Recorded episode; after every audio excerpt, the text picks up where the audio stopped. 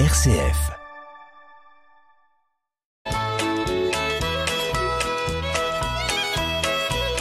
Bonjour à tous, bienvenue dans notre émission Le patrimoine en question. Bonjour Marie-Laure. Bonjour Hubert. Marie-Laure Aucourt, euh, qui est avec nous dans toutes ces émissions, est une spécialiste du droit des successions, donc plutôt dans le domaine du droit, mais également dans le domaine de la fiscalité. Et ça tombe bien, parce qu'on a une question d'auditeur ben, qui touche justement à la fiscalité, mais en général, le droit, il y en a avec. Mmh. Donc la question, c'est celle-ci. Avec mon mari, nous avions constitué il y a très longtemps un portefeuille d'actions parce qu'il s'intéressait à la bourse. N'ayant pas d'enfants, il y a une dizaine d'années, nous sommes passés en communauté universelle. Ce qui fait qu'à son décès il y a trois ans, je n'ai rien payé en droit de succession. Aujourd'hui, je voudrais vendre une partie des actions du portefeuille dont j'ai hérité parce que ma banque me dit que je devrais faire des arbitrages et aussi parce que j'en ai besoin. Et il y a la question des plus-values. Comment est-ce que ça marche? Ok. Donc là, on a une dame qui est veuve, hein, puisqu'elle nous explique qu'elle a perdu son mari il y a trois ans. C'est un couple qui n'avait pas d'enfants et qu'il y a une dizaine d'années, avant le décès de son époux, ils sont passés en communauté universelle. Alors, on peut peut-être rappeler en quelques mots ce que c'est que la communauté eh oui. universelle. Communauté universelle. Qu'est-ce que c'est? Alors, c'est des gens donc qui étaient mariés à la base, soit en communauté qu'on appelle réduite aux acquets, ou peut-être en séparation de biens. Et à un moment donné de leur vie, puisqu'il y avait peut-être sans contrat de mariage. Peut-être sans contrat, donc communauté. Donc bien en communauté. Réduite, ouais, réduite aux acquets. Euh, donc, il y a un moment de leur vie, comme euh, il n'y avait pas d'enfants, ils ont voulu se protéger certainement l'un l'autre et ont adopté la communauté universelle. Ça veut dire que globalement, ils ont tout mis dans un patrimoine commun, dans un pot commun, et souvent avec ce contrat de mariage de communauté universelle qu'ils ont refait euh, il y a une dizaine d'années, il y a ce qu'on appelle une clause d'attribution intégrale de la communauté au conjoint survivant. Ce qui fait qu'au décès du monsieur, madame a euh, reçu, s'est vue attribuer l'intégralité des biens de la communauté. Elle est, elle est devenue propriétaire de tout ce qu'ils avaient oui, ensemble. Tout à fait. Euh, et, et euh, est-ce qu'elle a hérité au sens premier du non, terme non, non, le mot n'est pas trop non, juste dans la question. Ouais, c'est pas un vrai héritage. Elle s'est vue attribuer euh, la, tout ce qu'il y avait dans la communauté.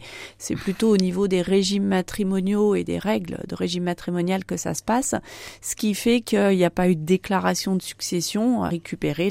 Donc c'est l'avantage de la communauté, de la communauté universelle. En fait, fait, il n'y a pas de succession au moment du décès non. d'un des époux, l'un à, comme l'autre. Hein. L'un comme l'autre, hein, et à condition que dans le contrat de communauté universelle, qu'ils ont refait par devant notaire, hein, c'est une obligation, hein, le contrat de mariage quand il y en a un, que ce soit juste avant le mariage ou par changement de, de régime matrimonial en cours de mariage, c'est forcément un acte notarié. Donc ils ont forcément été voir le notaire pour faire ça.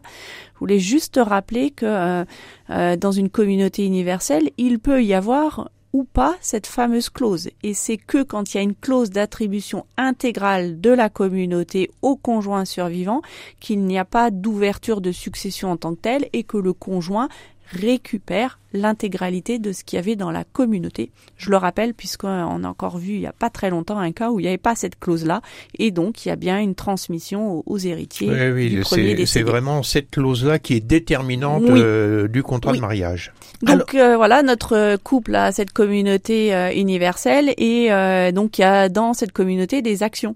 Voilà, il y a des actions. Alors, euh, c'est vrai que la question, euh, quand on le reprend, avec mon mari, nous avions constitué. Donc, euh, ça laisse supposer qu'ils avaient une gestion commune mmh. de leur patrimoine. Mmh. Hein? Donc, donc, on va prendre cette hypothèse qu'au moment du décès, c'est la communauté universelle, donc elle devient propriétaire de la totalité des actions. Oui. Et donc, elle envisage de les vendre. Euh, et aujourd'hui, bien la différence entre le prix de vente des actions et euh, la valeur euh, d'entrée dans le patrimoine des actions, eh bien, ça va constituer une plus-value sur laquelle elle va certainement euh, devoir euh, payer euh, de l'impôt. Oui, parce que là, c'est, c'est important, parce que peut-être qu'il s'agit d'actions qui ont été achetées il y a très très longtemps. Et quand on arrive au moment de la vente, on se pose nécessairement la question de savoir qu'est-ce qui est le plus intéressant pour calculer la plus-value la plus faible possible. Oui. Différence entre le prix d'achat et le prix de vente. Et donc là, dans notre histoire de cette dame-là qui est mariée dans un régime de communauté, la valeur de départ, la valeur pour le calcul de plus-value, ça va être la valeur d'entrée dans leur patrimoine, donc la valeur d'achat des actions au départ quand son mari les a achetées parce qu'il s'intéressait à la bourse. D'accord. Et pas la valeur ou à la date du décès. Non, non. Et si ça avait été un autre régime que la communauté ça universelle? Ça aurait été différent si on avait euh, une situation classique avec une communauté de biens réduite aux acquets.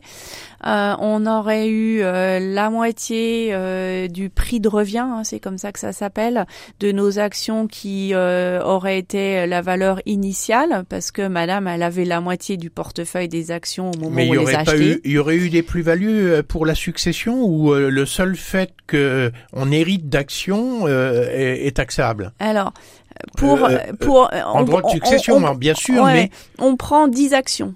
Ouais. On imagine, il y en avait cinq, entre guillemets, qui étaient la part de madame et cinq qui étaient la part de monsieur. D'accord. Madame, elle est encore en vie, c'est elle qui, qui vend les actions. Donc, sur les cinq premières actions réputées être à madame, le prix de revient, c'est la valeur d'achat des actions. D'accord, la valeur d'origine. D'origine. Par contre, sur les dix, les cinq autres, pardon, euh, qui étaient à son mari, qu'elle a imaginons hériter, alors soit toute seule ou soit avec des enfants si elle en avait, c'est la valeur au moment de la succession, parce qu'ils sont rentrés dans le patrimoine de cette dame-là par le décès de son mari.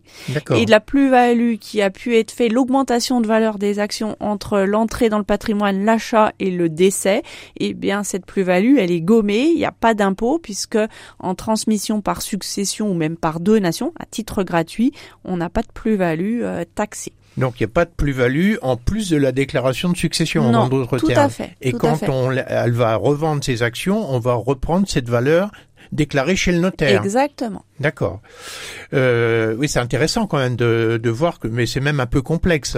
Ah oui, en fonction de la situation patrimoniale et matrimoniale euh, de, de, bah, de notre couple qui a les actions, on ne prend pas les mêmes valeurs pour constituer le prix de revient et pour faire le calcul de la plus-value. Donc tout ça euh, voit l'importance du régime matrimonial ou à prendre en compte au moment où on fait l'analyse.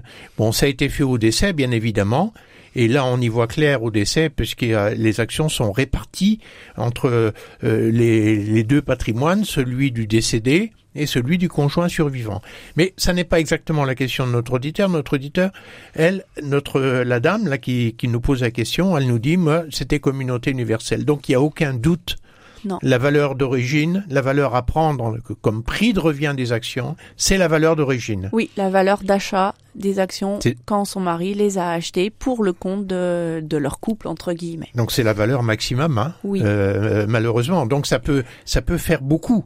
Si c'est des actions qui sont très anciennes ou et qui ont, ont pris beaucoup de valeur. Tout quoi. À fait. Et, et la taxe, c'est important? Alors la taxation, euh, le régime de droit, c'est ce qu'on appelle la flat tax ou le prélèvement forfaitaire unique qui est de trente pour cent. Les trente pour cent se décomposent en douze virgule huit pour cent de la plus-value. De la plus-value. Donc je prends mon montant de plus-value, mettons cent euros par action de plus-value, eh bien il y en a trente euh, qui vont constituer le prélèvement forfaitaire unique ou la flat tax. Ces trente se composent de douze virgule huit pour cent d'impôts et de dix-sept virgule deux pour cent de C S G C R D S. Ça c'est... c'est le régime de base. D'accord, donc c'est pas toujours la flat tax à trente pour cent. Il y a, Alors, de, il y a, de, il y a une autre, autre possibilité. possibilité, si c'est plus intéressant pour cette dame-là, c'est d'opter pour sa tranche marginale d'impôt, enfin une imposition à sa tranche marginale d'imposition.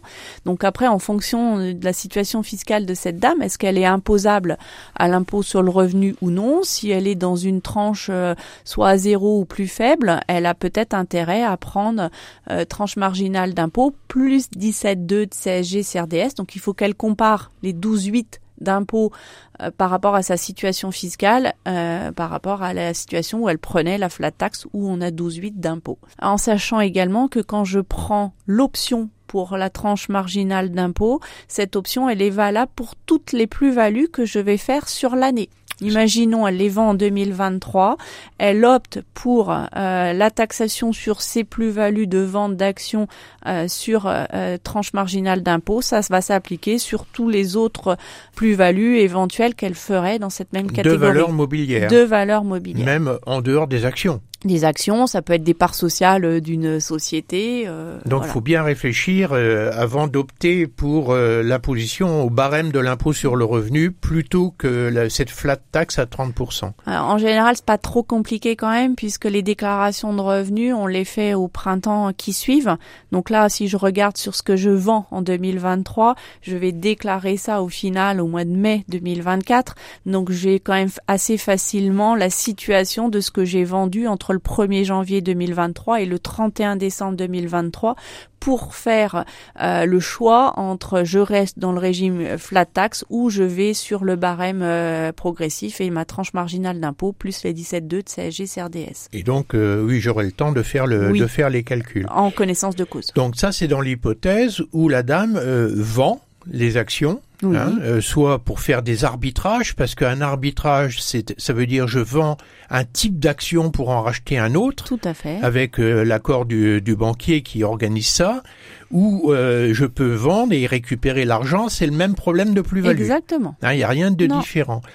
Et, et si elle avait donné ses actions ? Bah, on aurait gommé la plus-value, puisque quand je donne, il n'y a pas d'imposition sur la plus-value qui est faite. Il y a bien une plus-value, hein, si mes actions ils ont augmenté de valeur entre le moment où elle les a achetées et où elle les donne, mais elle n'est pas fiscalisée. Ce qui veut dire que celui qui reçoit en donation des actions, quand il les revend, quel que soit le délai dans lequel il va les revendre ensuite, on reviendra toujours en valeur de prix de revient au prix déclaré dans la donation. Tout à fait.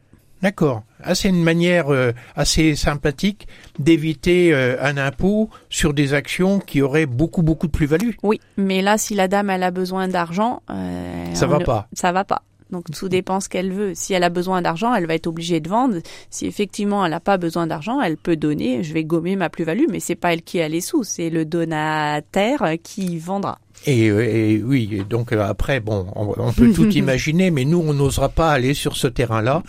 Euh, en tout cas, merci beaucoup Marie-Laure pour ces explications et j'espère que nos auditeurs y voient beaucoup plus clair et surtout l'auditrice qui nous a posé la question. À très bientôt sur R C F. Au revoir Hubert. Au revoir à tous.